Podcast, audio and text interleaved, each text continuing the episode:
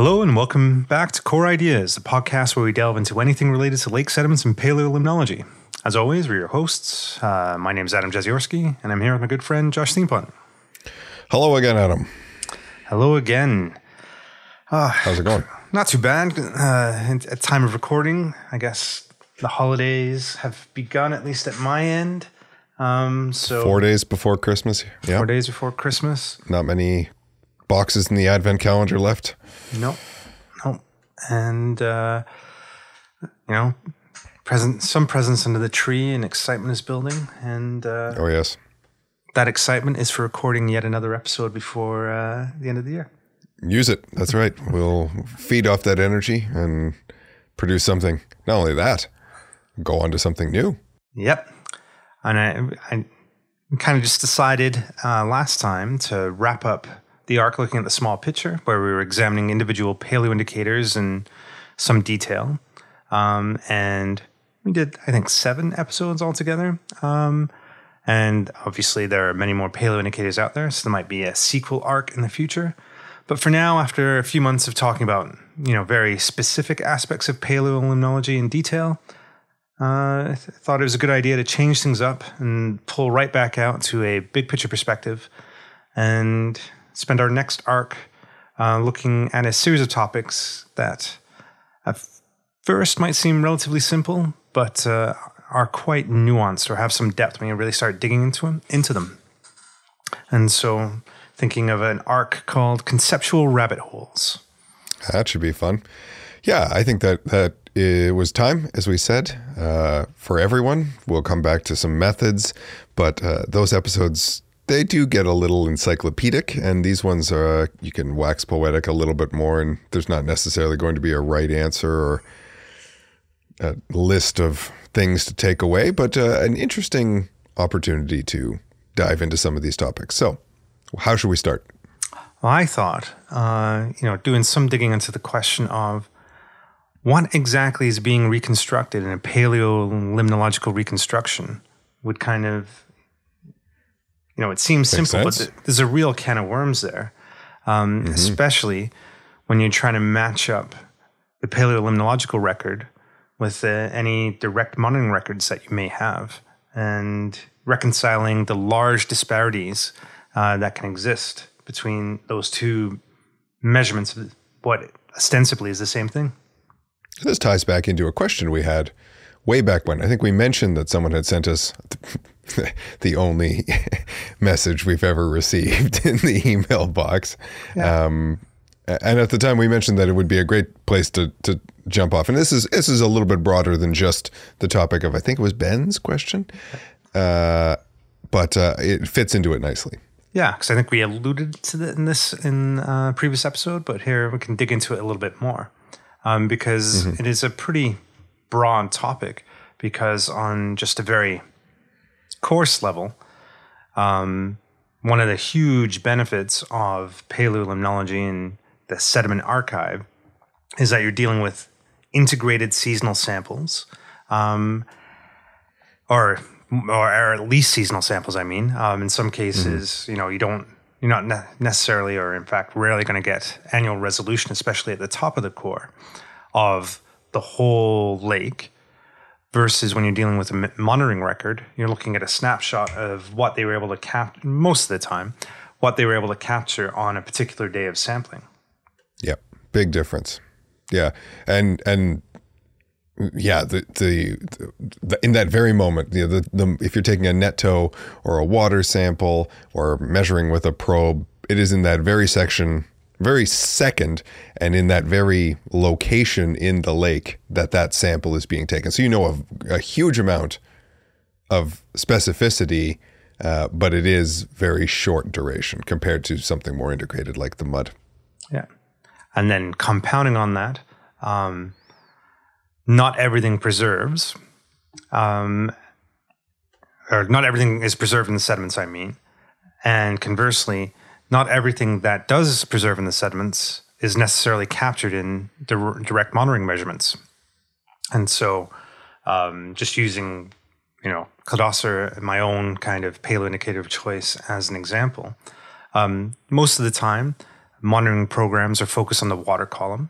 So even if you're, so for example, say you're doing zooplankton net hauls, um, you're not going to capture very much of the littoral community um, without considerable effort. Um, and in the vast majority, in many, many sediment records of cladocerans, uh, the littoral community will be quite prominent uh, in the reconstructed community. So just that just gives you just like a real snapshot of the real difference, even though that same indicator group, you know, you'll eventually be interested in reconciling potentially if you've gotten two sets of data from the same lake. I want to see how they match up.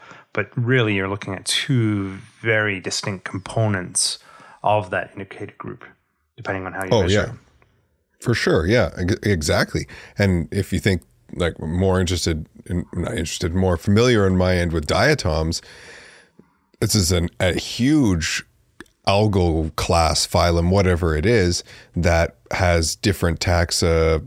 We often think of diatoms as being spring bloomers. You hear that all the time because there's this, they need this um, stratific or uh, tur- turbulence in the water. They often have a pulse of silica, which they need at that time. But there's huge seasonal differences in the taxa of one group, let alone all the other groups. So even for one that preserves really, really well, when you would observe them actually in the lake from going out and taking a sample is completely variable and you would see all of them in the sediment record. And that doesn't even take into account the potential for these big blooming events uh, that could occur that you might go and sample versus the sediment samples, which are averaged over this longer time period. So they could be, com- and then on the same time, on the other hand, those blooms could be completely missed by monitoring if you're not out there. We, on the right day. That when, when, yeah, when Liz came on and, and chatted about uh, cyano blooms, uh, whereas you may be able to capture those integrated into the sediment samples. Yeah. But if you miss, yeah, and those are hugely important ecological events within the lake um, in terms of, you know, say you have this huge bloom and it is one that um, is releasing neurotoxins, a huge impact on the ecology of the lake. Yet, depending on the day that you're there, if you're on a monthly, weekly, or maybe just once in the summer, you have a single data point, you may miss it entirely. Um, and what impact that has on your morning record when you're then comparing it with the fully integrated one um, mm-hmm. can be quite profound. Yeah, for sure. Um, there's also the so that's just two aspect. examples. Yeah, that's yeah. just two examples of time. You would, I'm sure, and we maybe we'll go into a few others uh, for any indicator or any species or any group found in the lake. You're, you're going to be able to find similar disparities between the monitoring record and the uh, the the the sediment record. Absolutely, and you know, like let's get pretty negative here, and we'll just rattle off all the problems or like reasons why this doesn't work maybe as our first segment. Sure um, yeah why not? because it's it's a fairly long list because um, you have dating aspects. Uh, I mentioned earlier you're very rarely going to have annual resolution in a um, in a sediment core unless you're working with varved systems to tie to some sort of annual monitoring program. Um, the monitoring records likely don't go far back as you would like, depending on what you're particularly interested, what you're interested in, interested in. Um, your best case scenario, at least in the regions that I've worked in, is you know a fantastic monitoring record would go back 40 to 50 years, and so in that case, in Eastern North America, you are already after the peak of acid deposition, for example. Um, so you're going to be at best you'd have like 40 to 50 years of a monitoring record.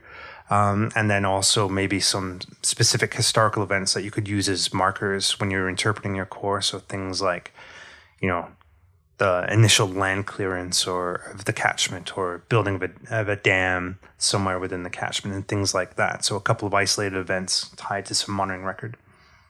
Oh yeah, I, yeah. There, there, may be lots of more anecdotal or or point records, uh, but they're not going to be consistent throughout those 40 or 50 years. What well even over a five year monitoring period you could have five ten depending on how many samples are being taken a year a hundred different analysts who go and take those samples and then analyze those samples. So there's huge variation across the methodology in a monitoring perspective um, at at any record uh, that has to be taken into account compared to the sediment record where you know it's it's usually going to be the same person or the same research group working on a on a core. Yeah, um, there's the whole aspect of different locations within the lake.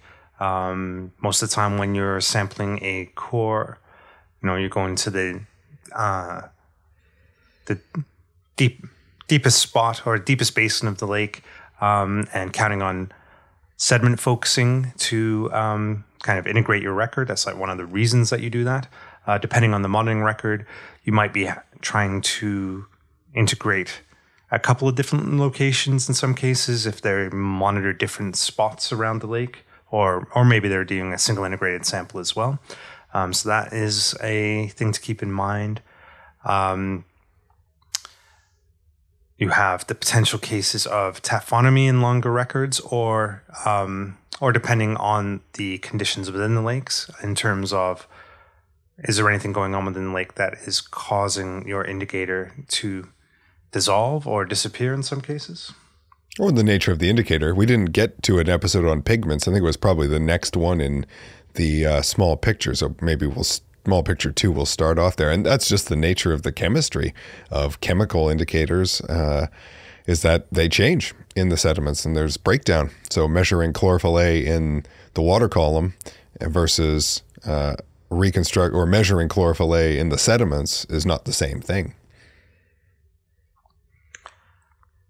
There's also the aspect, and we I believe you mentioned this when we are talking about chironomids. Um, Many paleo reconstructions have an element of the unknown, uh, where there can be uncertainties regarding the source of some of the indicators in terms of the relationship between the chironomid larvae, for example, preserved in your sediment core versus what the actual adults may be like if you're doing any sort of um, broader sampling program. Um, mm-hmm. And then also, kind of compounding on that, is the relationship between the sedimentary assemblages and the extant communities is not necessarily exact. Ex- exact. So, for example, um, you do a net haul of Cladocera, you know, you pick out one Daphnia, but that Daphnia will have molted several times through its life cycle. So it's not a one to one relationship between the organism and what is left behind in the sediments. And then when you go from taxa to taxa, so Bosmina versus Daphnia, the number of malts and the pace between malts and the number of generations within a year uh, can all vary. Mm-hmm. And you mentioned about chironomids, and uh, I think we've talked about uh, chrysophyte cysts before in the same way, and they kind of fit into both of those last two, right? Because they're a, an insisting body, a resting stage of an algae, but there's also not a clear linkage between what the uh, the algal individual and the morphology of the cyst is in order to link them. So they kind of tie those two ideas together at the same time. Oh man, so I think uh, Ooh, no wonder we don't do this all the time. That's hard. Yeah, paleolimnology is, is kind of like as a concept here is a little bit on the ropes. I think it's like that's a long list of reasons why it won't work. Yep, but I think we can get around some of them.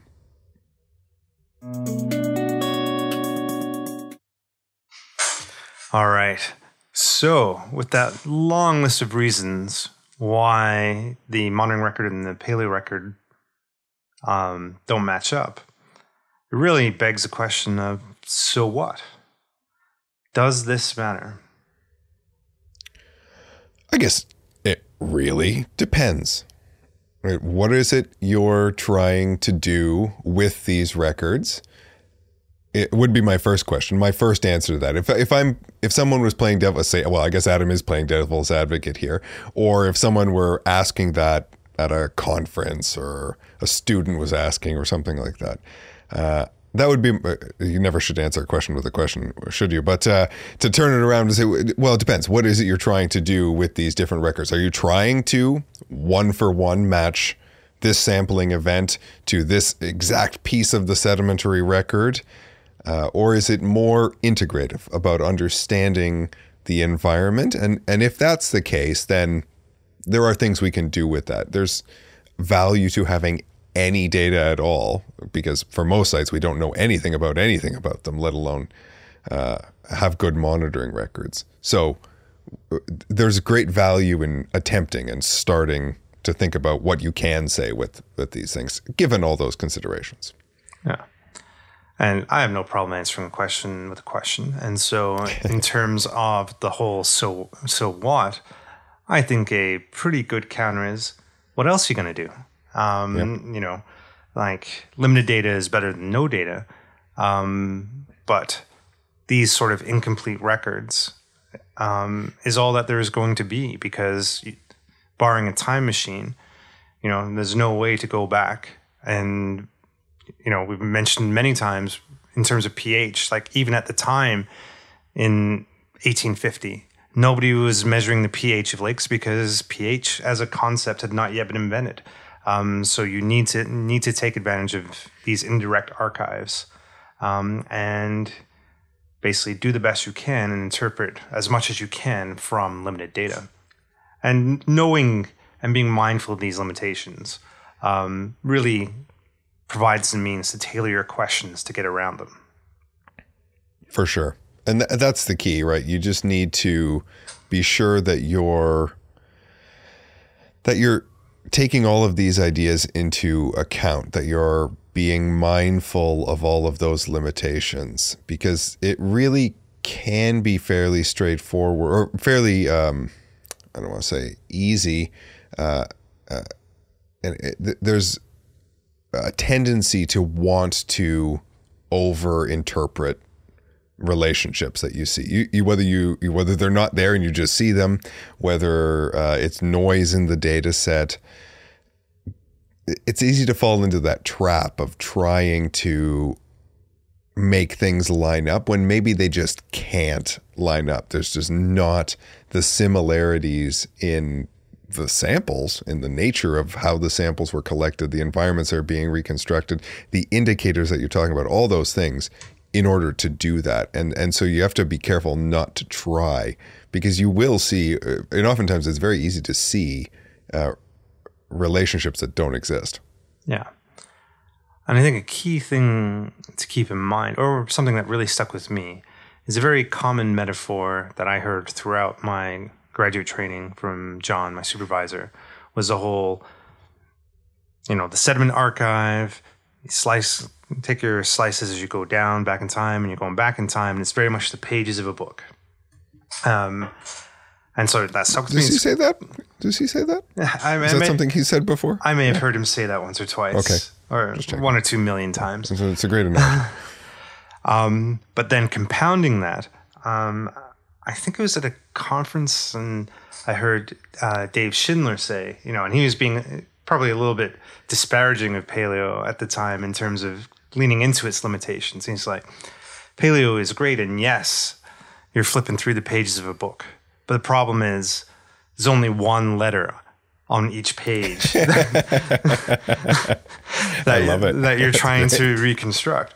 Uh, or that you're able to reconstruct, and so you know there's a lot missing from from the record, and you know if you know that, that's fine. Um, and it really comes down to being aware of the question and being aware of the paleo indicator the paleo indicator you're working with. So honing in on the taxa that are really responsive to the variable of interest, for example, and being able to go, yes, there's changes in here in this side of the stratigraphy, and they're subtle. I don't really know very much about the environmental requirements of any of these taxa. But this particular guy, like for example, Asterionella ralfsii, is very, very pH sensitive, and it was non-existent, then dominant, then non-existent. So you know, all kind of indications just on one organism is leaning pretty heavily to drastic pH changes within that lake. Mm-hmm. Exactly. before you start looking at the other individual letters elsewhere on other pages. But that one letter is a really important letter, for example. Yeah, for sure. There's this big capital letter that's in a different font than uh, than than the other pages, the other words that might be on the page. So there's uh, understanding the different components of the ecosystem, and and really in the end, both whether whether it's modern sampling or paleo really do under require an understanding of the fundamentals of the environment that you're studying. So both of them are grounded in modern limnology. Paleolimnology is not a science separate from understanding the, the connections occurring in the trophic web, uh, in the ecosystem, in the, the connections between different levels of the ecosystem. Uh, it's fundamentally tied to that. And if you know what those are, then you can use things like the, the response of very specific taxa, even if you're not familiar with what's going on with the others or, or can't pinpoint their drivers uh, as clearly in order to say something really valuable, that gets around the fact that mm, couldn't measure pH in 1850. Yeah. And the whole question of pH is one of the main points in its favor that this limited data can work um, especially when you're dealing with things like acidification, where the changes are very, very drastic. And it all comes down to tailoring the paleo indicator to the question and the whole idea that it doesn't matter how, you know, much you want to model it, the diatoms are not going to tell you very much about calcium changes even if you have a really good calibration set with a great range, because the diatoms themselves don't care very much about the calcium in the water. And the changes in the calcium are not as much uh, in relative terms as the changes as the pH. So if you're talking about a change of a couple pH units, that's really, you know, a 10,000 fold change in like four pH units which is a much easier, stronger signal to detect in this in the sediments than you know a change of you know a 50% reduction from 2 milligrams or 4 milligrams per liter calcium to 2 milligrams per liter. It's very important for those organisms but on a more ecosystem scale it's much less of a drastic change.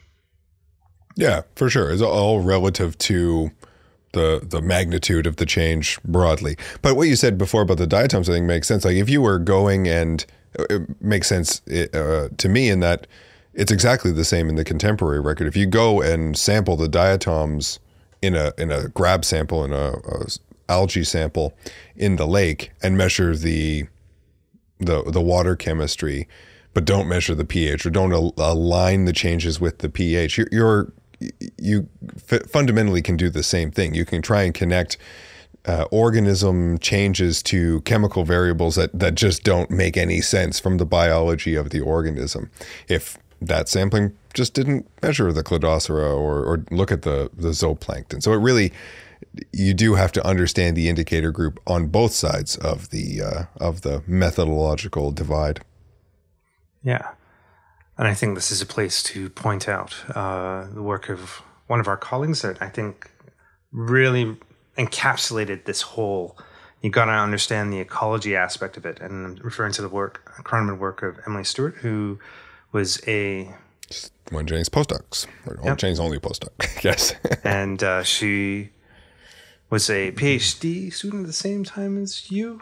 I, I she uh, started yeah, after I finished. Started I a little think. later, but I don't think. But anyway, we worked in the same lab, and her work was looking at chironomids in um, Arctic sewage ponds.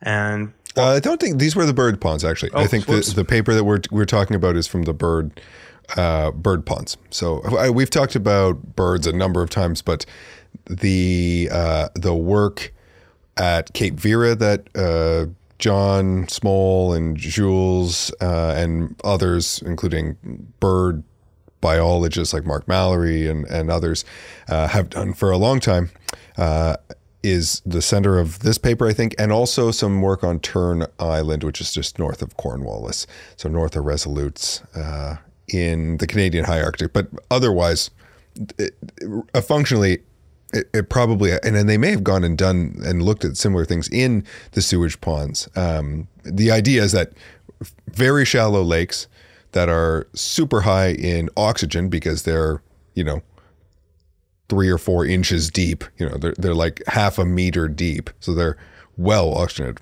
permanently mixed exactly, but they are uh, pea soup green because of all the excess nutrients. In this case, from bird guano, human uh, sewage would do similar things. But yeah. So what they found was in these ponds that had basically a rare combination of nutrient rich and also well oxygenated waters, um, they were able to find that despite the high nutrient levels, the assemblages that were present there um, were dominated by cold stenotherms. Um, so um, taxa that you would typically more often found in like the bottom of more temperate lakes, um, but that are typical of oligotrophic conditions. And so the whole kind of nutshell synopsis of this work was that they were able to demonstrate that in high concentrations of dissolved oxygen, it wasn't the nutrient enrichment that was having the greatest impact on the uh, chironomid community composition. It was more driven by the oxygen availability. And so this whole idea of, you know, understanding the ecology of these organisms is really, really important because, especially when you're working on a community level and just putting your organisms into a, a model and pumping out your response variable because the conditions, you know, can be pretty can vary pretty drastically if you don't understand exactly what the organisms are potentially res- responding to in that yeah. specific case. Well, that's it. Exactly right. Because in most conditions, cold stenothermic taxa are, are going to be found in cold waters that are deeper that are oxygenated uh, that that makes sense you know that that fit with what we know about them. But there are rare cases and you can't just look at the output and say oh you know if, if you didn't know anything about the nutrient conditions of the water and someone just gave you this sediment core it would probably smell pretty bad. But otherwise uh, and you looked at the chironomids you're like oh high oxygen low uh, oligotrophic conditions when in fact it's a hyper-eutrophic cesspool that just happens to be, uh, you know, highly oxygenated. And and it's a great paper. I think it's 2013 JOPL paper. And it's not that there weren't any of these taxa. They're there. There, you know, there are probably points when these eutrophic taxa, anoxic taxa uh, are present. Um, I think there was some data that there was a, a, increase in the abundance, so they were fertilizing the lakes, and there were more chironomids, as you might imagine. But the the biogeography, the the distribution of the species, based on their conditions, are driven by the the prevailing conditions for that organism. If that it, you'd looked at the diatoms, and there are obviously diatom records from all of these ponds, they don't give a anything about oxygen, they're making oxygen, right? So they would be hypereutrophic diatoms responding to the conditions. And, and it all depends on what you're looking at. Yeah. And I think, you know, the take home from all that is the importance of multi proxy analyses to Like, I mean, it's not always possible, and there's lots of single core, single um, organism studies out there. But the the advantage that multi proxy analyses give you is kind of backing up your interpretation, um, looking at a different angle, or you know, is this other organism that is not necessarily responsive to the same variable changing at the same time? If so, can you theorize or why that might be? If not, can you theorize why that be? So it becomes a bit more nebulous in many ways. Um, but uh, um, you know, it's very very important because just the point of this kind of example is just to highlight how far removed you are from what is being reconstructed when you're in the lab. Mm-hmm. Yeah, and and the the the careful application of models is another. I think one of the reasons that that they felt so strongly about publishing uh, this paper and and getting it out there and other than to get the science out uh, is that you, you do have to be careful with using reconstructions for different variables uh, without the context of the local condition. But I think, all in all,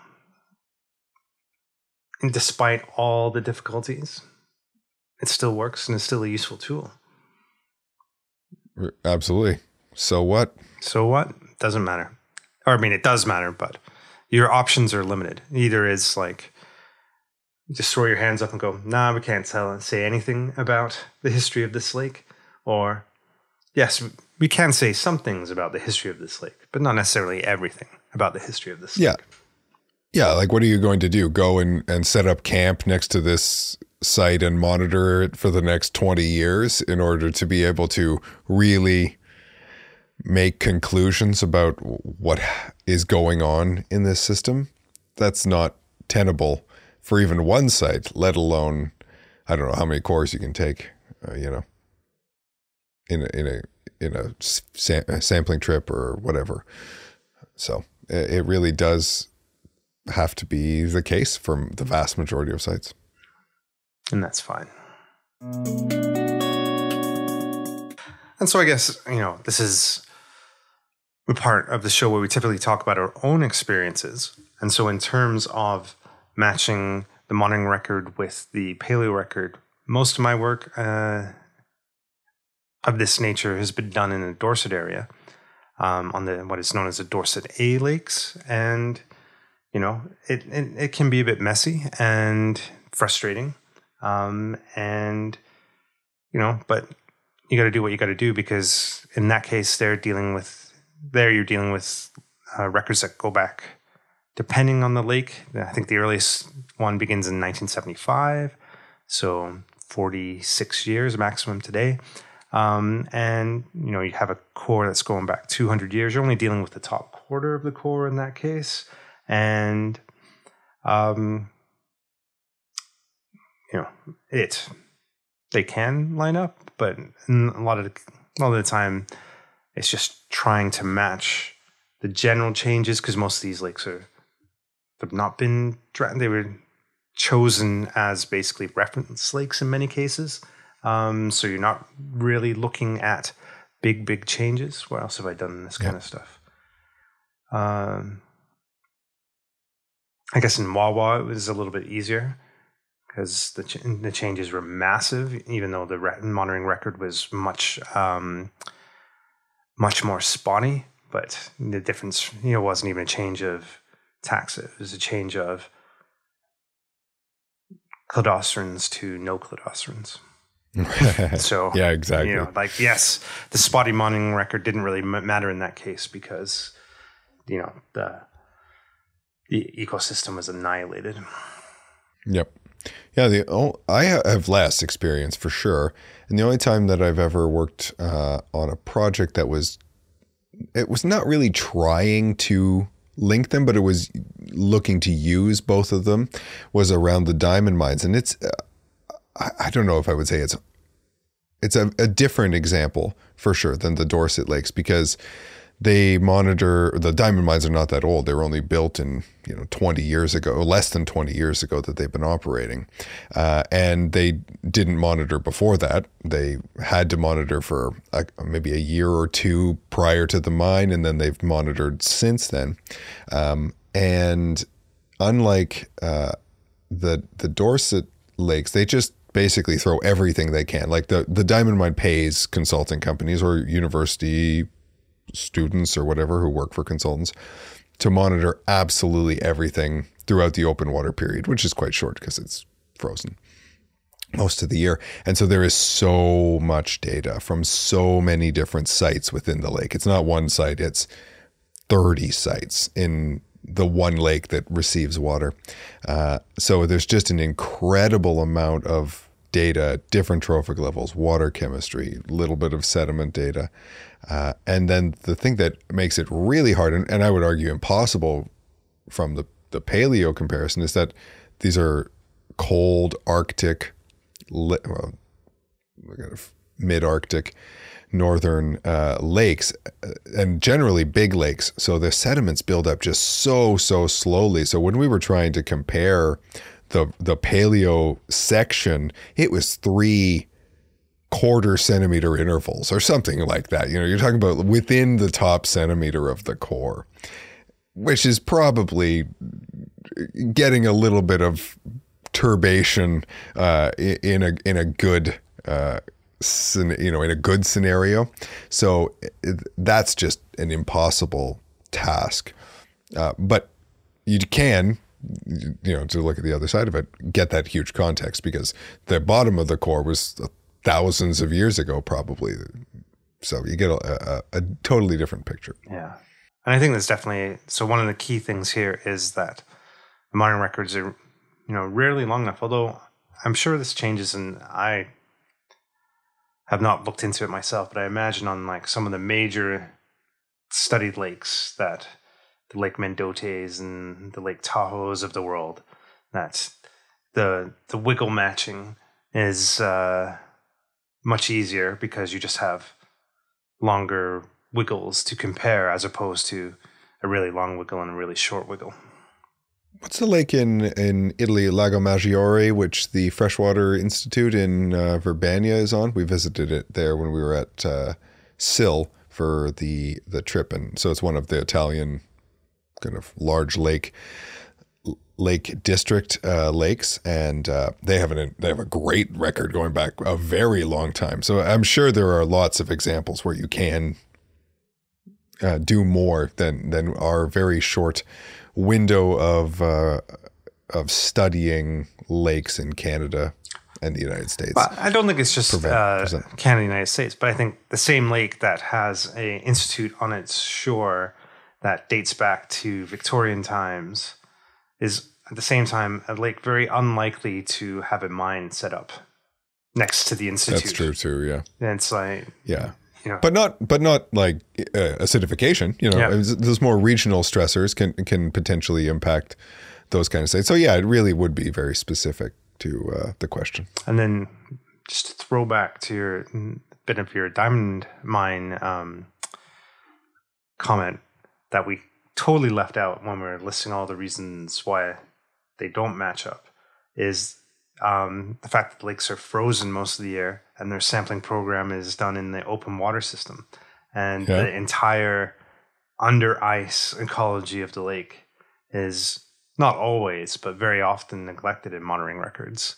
Um, but just is integrated as part of the full annual samples within the uh, sediment records. Yeah, there's lots of people.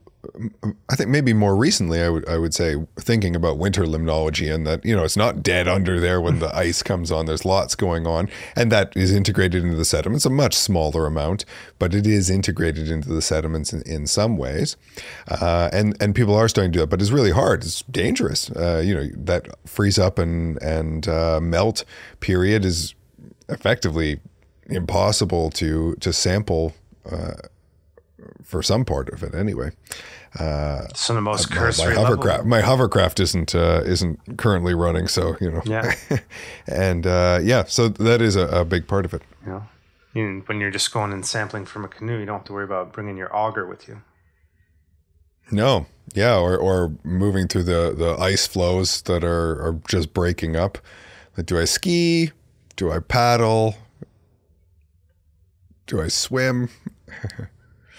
Yeah, so that, that is a challenge. And then I guess one thing that in this general topic that you're starting to see more of, or that maybe you're not seeing more of it, but maybe it's catching my eye more, is the whole idea of recoring lakes. And, you know, as these morning records do lengthen, um, going back and revisiting, so you have a, you know, 40 year monitoring record, but maybe there was a sediment core analyzed from it, let's say 10 years ago, 20 years ago, 30 years ago, and eventually you get accumulation of these type of cores where you are doing like to like through time, which is kind of interesting as well as the science ages, I guess. Yeah, JPS talks about this all the time that the the archive of cores in in any lab you go to, his being one of the older ones, at least in in this type of paleolimnology, this area having one of the bigger archives. Uh, you know, we always talk about not knowing the the the, the date that any of this sediment is recorded. But you do know one. You know the day that you took the first core, and so you should be able to see some of the changes that have occurred since then, if if any have. And in our changing world, there probably have been some. Uh, when you go back and do that, and there's the nice thing that maybe you don't have to count the whole core. You know, you don't have to count well into the ba- the past if you're just interested in 20 years of change. So you can look at more lakes if you're doing a master's project or something like that. And there've been a, there've been lots of like efforts to to recore sites uh, over time for for this specific purpose to to track those kinds of changes, track how um, different taphonomic processes occur, like chlorophyll A uh, degradation and and those kind of things. And there's another um, cool but also depressing aspect of those. Um, if you think of like the university cold rooms as an archive of archives of all the uh, lake sediments of lakes that no longer exist um, that you cannot revisit in terms of like the ones up in the Arctic that have completely dried out. That uh, or drained, yep. We've been been uh, bulldozed away. I mean, Diverted. arguably, it doesn't matter for those because they're not liminal, you know, they're not lakes anymore. But uh, there is a history in in those sites and their responses up until the point where they stop being lakes. Yeah. There you go. Cool, cool, cool. Cool. So, did we answer any questions? Like, I, we we started out to uh, to to see if we could put a wiggle through all of these different records and line them up. And uh, I think we maybe just talked about why you can't do that. Um, but then also that it's but, not necessarily ne- not necessarily necessary, depending yep. on what you're trying to do. Okay, so uh, so I think that's a good that's a good place to to end our our discussion. If you have any thoughts on this, if you have done components of well, obviously there are people out there with much more experience at trying this than than we have. So if you are one of them, let us know. In all the ways that we have mischaracterized the problem, but I think it's a real one, and I think, uh, but it's one that paleo paleolimnologists deal with all the time, and it's just something you have to be mindful of as you conduct your studies and perform your analyses. All right. Well, we'll wrap it up there. Uh, once again, thank you for listening to Core Ideas, the podcast dedicated to all things paleolimnology. If you would like to contact us with a question or a comment, uh, please send us an email at coreideaspodcast, all one word, at gmail.com. Or you can contact us through Twitter at Core Ideas Paleo, and there's only one A in Paleo. Uh, all of our past episodes and most of the corresponding show notes slash blog posts can be found on our website at coreideas.ajeziorski.ca. Um, but you can just pull that link off of our Twitter bio. Yeah. And if you're so inclined, you can give us a rating or subscribe on Apple Podcasts, Google Play, SoundCloud, or wherever you get your podcasts. We would be happy to see those five star ratings. But to be honest, we don't care all that much. We're just doing this for fun. And that's it for now. Uh, but join us again next time as we continue to explore paleolimnology in the knowledge economy era, sticking to our ethos of pure knowledge as we dive down another conceptual rabbit hole.